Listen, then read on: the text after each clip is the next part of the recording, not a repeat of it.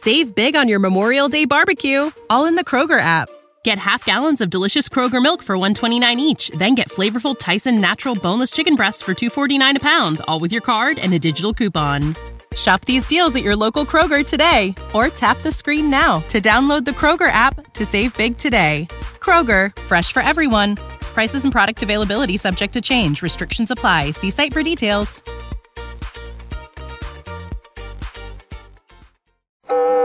I'm Rod Serling. You're listening to the Zero Hour. Rest your eyes.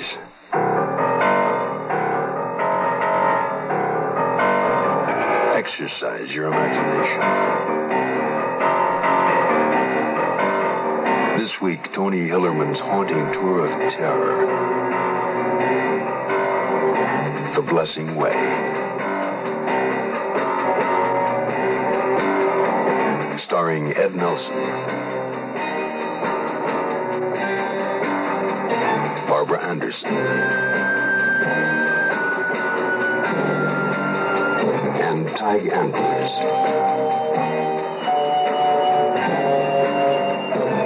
In Elliott Lewis's production of The Zero Hour.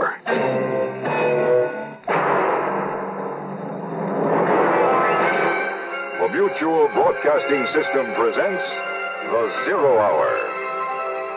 Sponsored in part by Metropolitan Life Insurance Company, the makers of Quaker State Motor Oil and the makers of Di-Gel. This is The Zero Hour on Mutual Radio.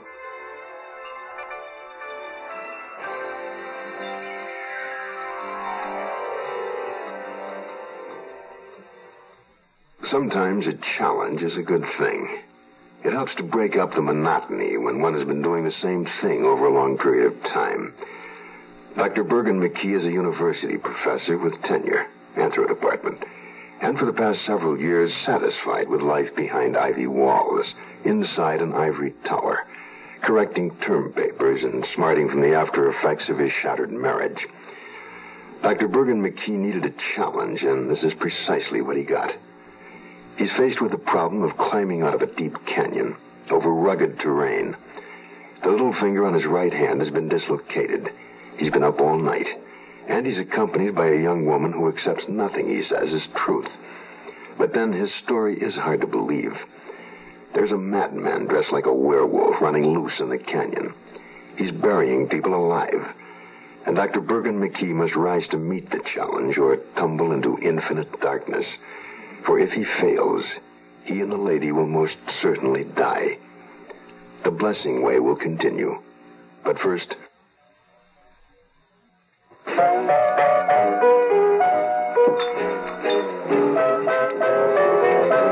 Sometimes a 24 hour pass can pass very slowly. Very, very slowly indeed. With no place to go, nothing much to do. The answer for millions of servicemen and women around the world has been the USO.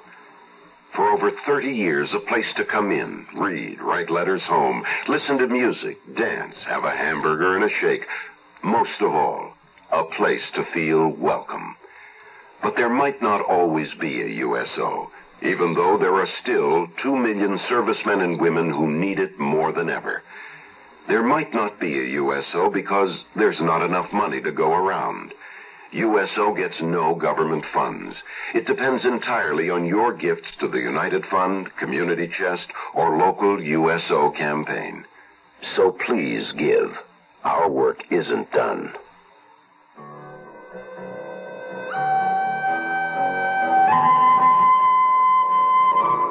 Canfield was dead. Killed, no doubt, in the same fashion as Louis Horseman had been.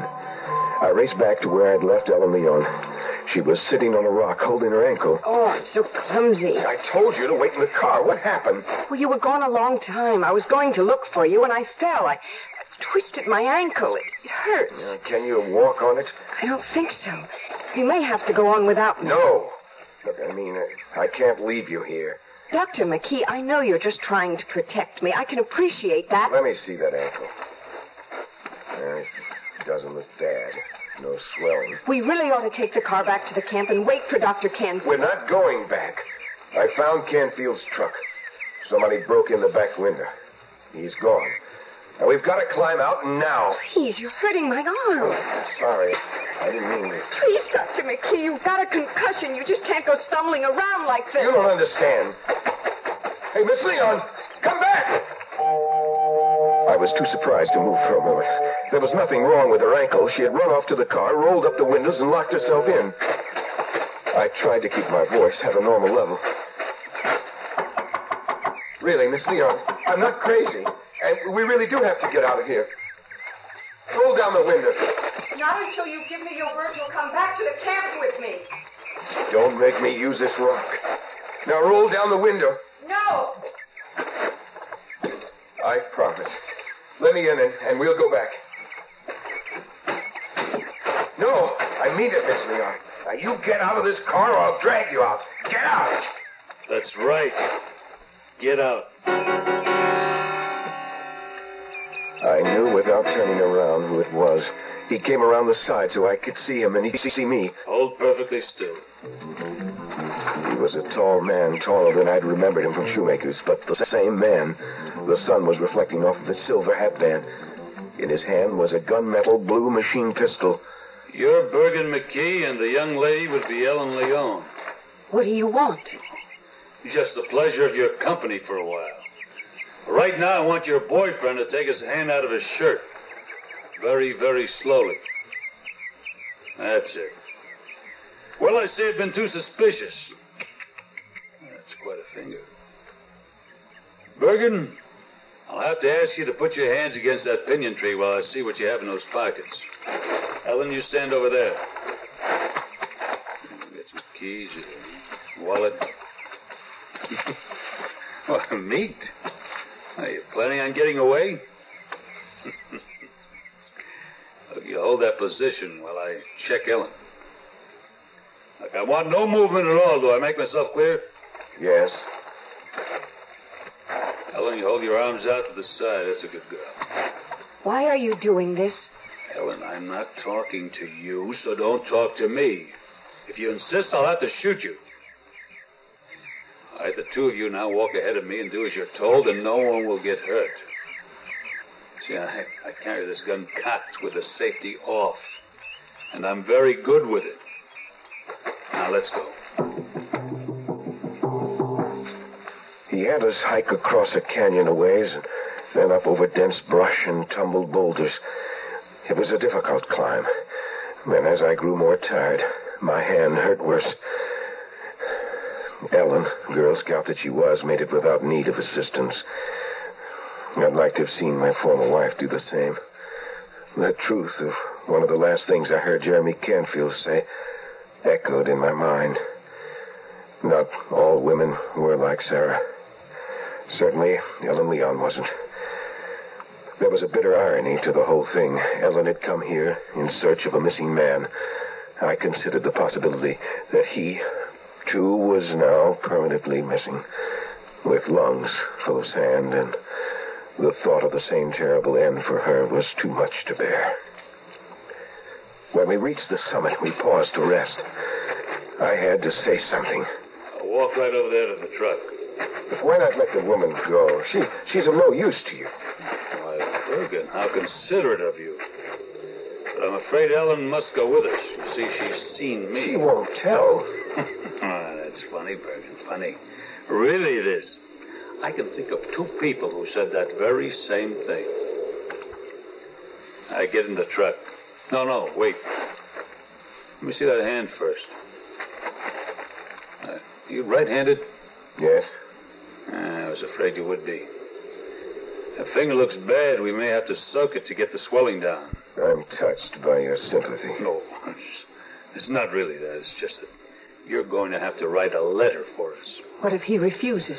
Well, then I'll have to kill you. Both of you. Sun is shining, things are growing, things are going well with you and me.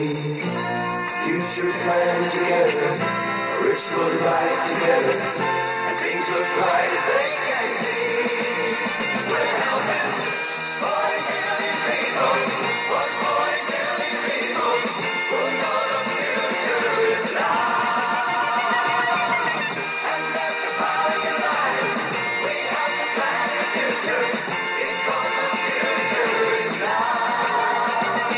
in life knows how important the future is to you and your family. We've been preparing hard for the future so that your metropolitan representative is qualified to help you prepare for it better.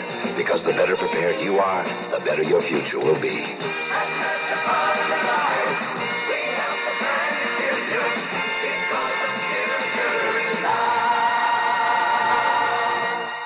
We'll return to our story in a moment.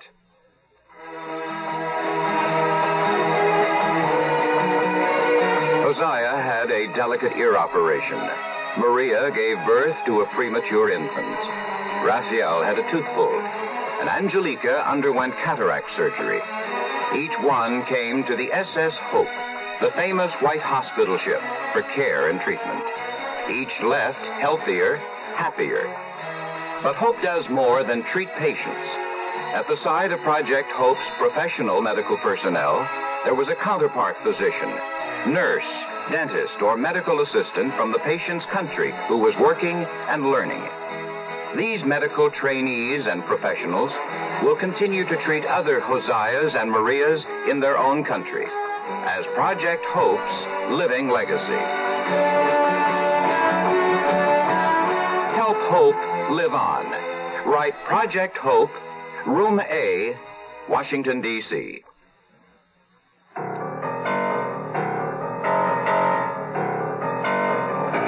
is no comfortable way to ride in the back seat of a moving vehicle lying face down with one's wrists tied together and rope to one's ankles. Nor could I draw much comfort from the conversation coming from the front seat. So this Dr. Green at Albuquerque knew you were coming to this canyon. Who else knew, Ellen? Hey, what about your husband? I don't have a husband. On a pretty girl like you, I find that surprising. Life's just full of surprises, isn't it? that's right, Ellen, that's right. You know what else surprised me? That Bergen sat around in the canyon and let me cut him off. Why did he do that? Why don't you ask him? I'm asking you. Because I was a fool. Didn't you believe there was a Navajo wolf? He had that terrible bruise on his forehead. I thought. Well, I would have got him anyway. No. If it hadn't been for me, Dr. McKee would have gotten away. Oh, you don't know about us Navajo wolves. We turn ourselves into coyotes, dogs, bears, foxes, owls. We fly through the air when we need to. He outsmarted you last night. You said so yourself. And he outsmarted you again today. You're obvious, He- You don't know who I am, and nobody gets away. From the big Navajo's questions, it became painfully obvious why Ellen and I were still alive, and why he wanted me to write that letter. One depended upon the other. For some reason, he didn't want anyone to come looking for us and find something else. Perhaps Lewis Horseman had accidentally found something. Jeremy Canfield could have too. I was bobbing in and out of consciousness. I think we stopped once or, or twice, and and then we were stopped. I was sure. There was another voice I hadn't heard before. I see you got a woman, George. Where's the man you were after? He's in the back. Get any calls while I was gone? No calls. They better let us know soon. Oh, well, they'll let us know. They'll let us know. Won't be too long now. You see anything? Just that kid on the horse again, up in the top. Way off across the mesa. I couldn't hit him from here. Uh, Get out of the car, Ellen. Come on, come on, will you? I'm in a hurry. I could feel the big Navajo untying the ropes that bound me.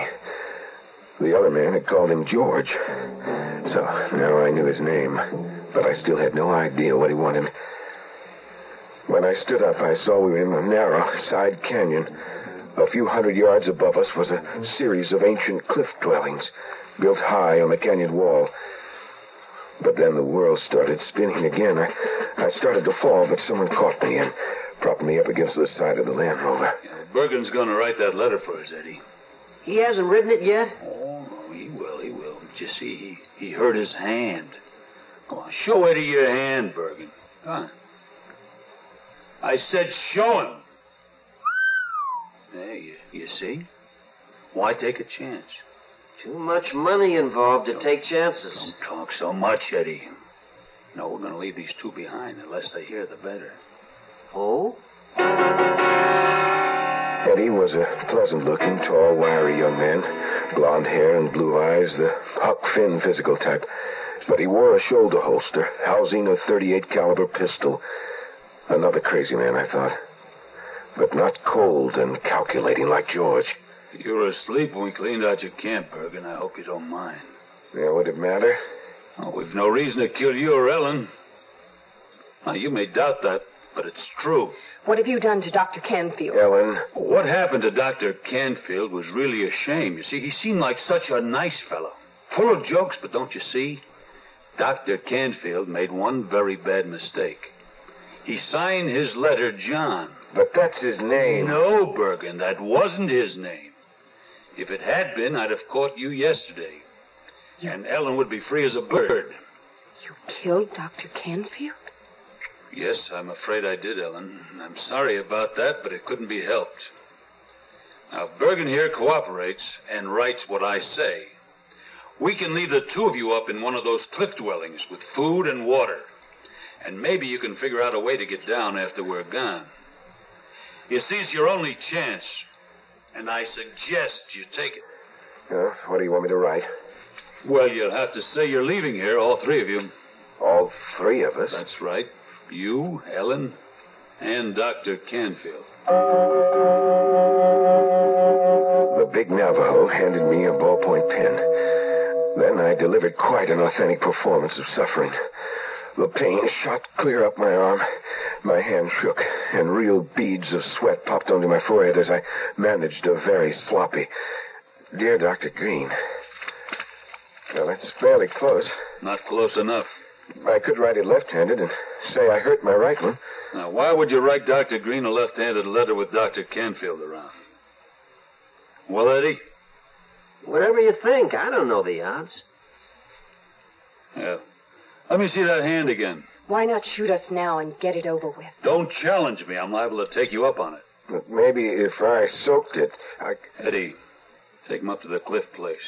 The girl, too. You think we got time Just for that? do as I say. Now move.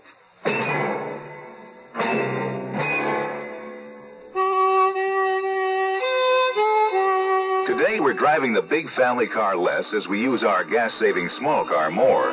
Now, an underused car doesn't always get enough exercise to eliminate harmful engine deposits, so it needs quality protection, like Quaker State Motor Oil, made to protect against harmful deposits. Quaker State is now available more places than ever. It's one good thing we don't have to give up. Quaker State your car to keep it running.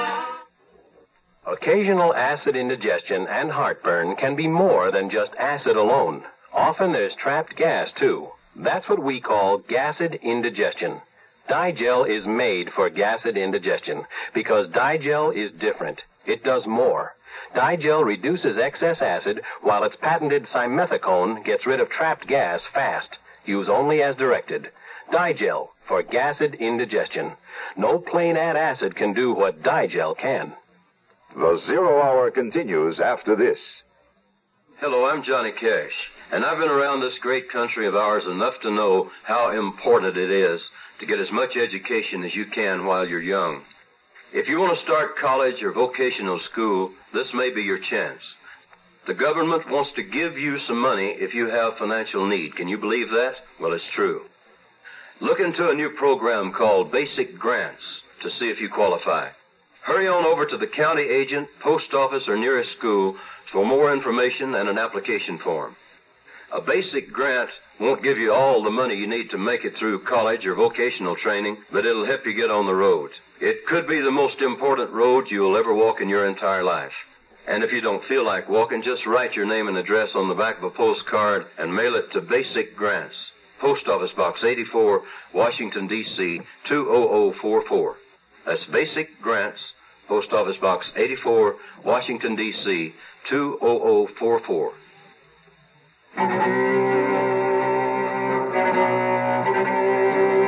Eddie led us at gunpoint up the slope to the cliff dwellings. They looked like Anasazi ruins. This was probably where Canfield had come. There was plenty of loose sand around. I noticed, too, hidden behind a screen of bushes, several camping articles, including a two burner kerosene stove and two bedrolls. Whoever they were waiting to get a call from had to be camped elsewhere. But in the deep shade of late afternoon, I hadn't seen the aluminum ladder. Eddie assembled the four sections while the big Navajo kept his machine pistol pointed at us. You got it, Eddie? All set. Now, Ellen, Bergen, after you. We climbed up the ladder to the top of the cliff dwelling. Then down a smaller ladder through a hole in the roof into a dark, dusty, windowless room. Once inside, Ellen and I sat on the floor. Someone took the ladder away. We were trapped, suspended in air. I could see Eddie's chin above us through the hole. What's he doing? I, I don't know. It's the other one I'm worried about. Are you frightened? Uh, yes. So am I. You aren't really going to write that letter, are you? Uh, not if I can help it. Do you think there's a chance we can get away? You picking up anything, George? Hey, listen. What's he say? You hear something? A radio? No. Do you? I'm not sure. What's that?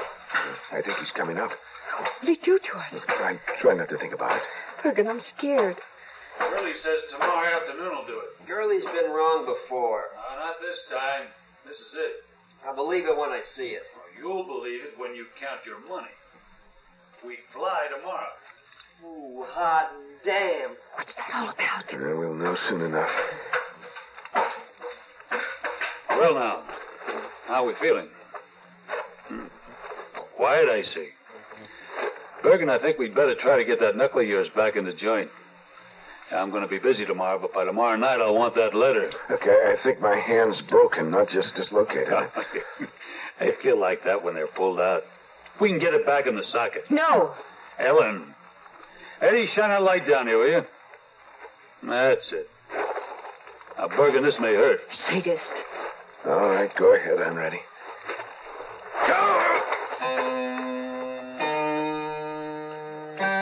I had a dream. A dream I was buried alive. I could feel the sand gathering in my throat, sifting down through the windpipe into my lungs. And then I remembered where I was. My hand felt heavy, but the pain was nearly gone. I could feel it was tightly wrapped in some sort of a bandage. As my eyes adjusted to the dim light, I saw the horizontal figure of Ellen Leon against the wall. She was breathing deeply in sleep. Miss Leon, wake up. Uh-huh. Huh? Miss Leon. What? Shh. Dr. McKee. Are you all right? Yeah, I'm fine. Too fine, I'm afraid. My hand feels much better. What time is it? How long was I asleep? Well, I don't know. Look, where did they go? I heard them outside before, down below. Both of them? Yes? Are you sure? Yes. Where are you going? Look, nowhere. I'm trying to think of a way we can get out of here. The big one took the ladder when he left. I heard him say that he was going someplace. When? I don't know. Did you hear the truck leave? Yes. No. I, I mean, I'm not sure. I, I could have been dreaming. Oh, think. This is very important. Well, they said something about a, a girlie. Yes, yes, I did hear the truck. It's getting lighter. It must be morning. If the big one's gone, we've got a chance. Dr. McKee, do you do you have any idea what this is all about? Who's girlie? I don't know what's going on. Maybe they're crazy, the whole lot of them. Why did they want you to write that letter? He explained why. Well, you know as well as I do that if they're planning to let us go, they wouldn't need a letter. Now stop treating me like a child. That's what Jim would do. Jim? Fiance. What? The man I came out here to find in the first place. Uh, the engineer, uh, Mr. Hall. Dr. Hall. Sorry. Don't be. Well, I, I didn't realize you were engaged. I don't think Jim did either. That's why I came. To tell him it was over. Why? Uh, I'm sorry. It's none of my business. I want to tell you. Uh, go ahead. I'm listening. Well, he's tall rather slim, He's got blonde hair. In fact, he looks a little bit like Eddie. Only he's not nuts. He's nuts about one thing, though. You. I wish. No, it's money. Jim's very ambitious. Too ambitious, I think. He gets angry about it. He says he's caught in a system that gets you on a treadmill, and I'm quoting him. He says it takes a million dollars to beat the system, pay your own ransom, buy back your own life. well, what's he doing out here? I mean, no gold or oil or anything like that. I don't really know what he's doing out here. Well, I hope you find him. Thanks. What's that? Come here. Look at this.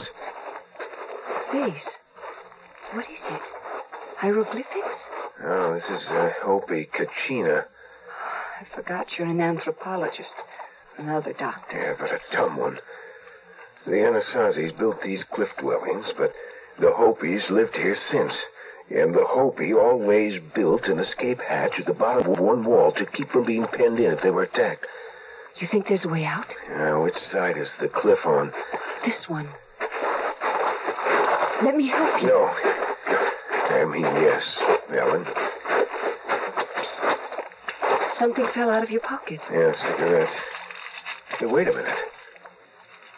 Somebody or something wants us to have a fighting chance. What do you mean? Yesterday, when we stopped back at camp, Yes? I threw a pocket knife into my shirt pocket. The Navajo must be both crazy and dumb. I still have it. Are you still scared? Yes. Well, that's good. We'll need that edge. There are three, maybe four people in this canyon. Within the next hour, two of us are going to die. You are listening to Mutual's presentation of The Zero Hour. 200 million people live in America today. Within 30 years, our population is expected to increase by 50% to 300 million. President Nixon, in his recent congressional message, expressed concern over the impact of population growth on the quality of life in America. Specifically, the burdens it will place on education, health, transportation, employment, housing, and our natural resources. At our present rate of growth, we would have to build a city the size of Tulsa, Dayton, or Jersey City every 30 days for the next 30 years to accommodate these additional 100 million Americans. A Planned Parenthood study shows that our population growth can be slowed if voluntary family planning help is made available to every family that wants it. Planned Parenthood provides family planning help all over America right now. Overpopulation. It's everybody's problem. Support Planned Parenthood. Josephine, open up! It's me, Napoleon Bonaparte, Emperor of all France, much of the civilized world, and Louisiana if the deal falls through. Quick, Pierre, hide in the closet. Napoleon must not find you here. Coming now, Pete. Ah, Josephine, I had to see you. Napoleon, my dearest heart, what are you doing here? I thought you were at Waterloo. I was, but it ended early. What is that? I smell cigarette smoke. You know I hate you to smoke. I didn't. I don't dare. I mean, I, I started again. Aha! The smoke coming from that closet. Come out of there, you scoundrel, and on guard. It was me in there to pick up the dry cleaning. Take that, you filthy escargot. This world history lesson was brought to you by your American Cancer Society, which says smoking can be injurious to your health. Touché! In more ways than one. Tomorrow at this time, rest your eyes and listen here to this week's continuing study in suspense, The Blessing Way. I'm Rod Serling, and this is The Zero Hour. Today's episode brought to you in part by Metropolitan Life Insurance Company, Quaker State Motor Oil, and Di-Gel. This is The Zero Hour on Mutual Radio.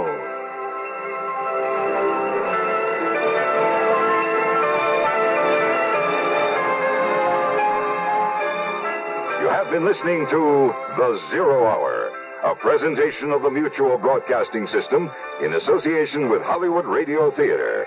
Heard every weekday at this time. Rod Serling is your host. Zero Hour is produced and directed by Elliott Lewis. The Hollywood Radio Theater theme was played by Ferrante and Teicher and is now available on United Artists Records and Tapes. Hugh Douglas speaking. Tune in tomorrow, and once again, rest your eyes and listen here to the Zero Hour.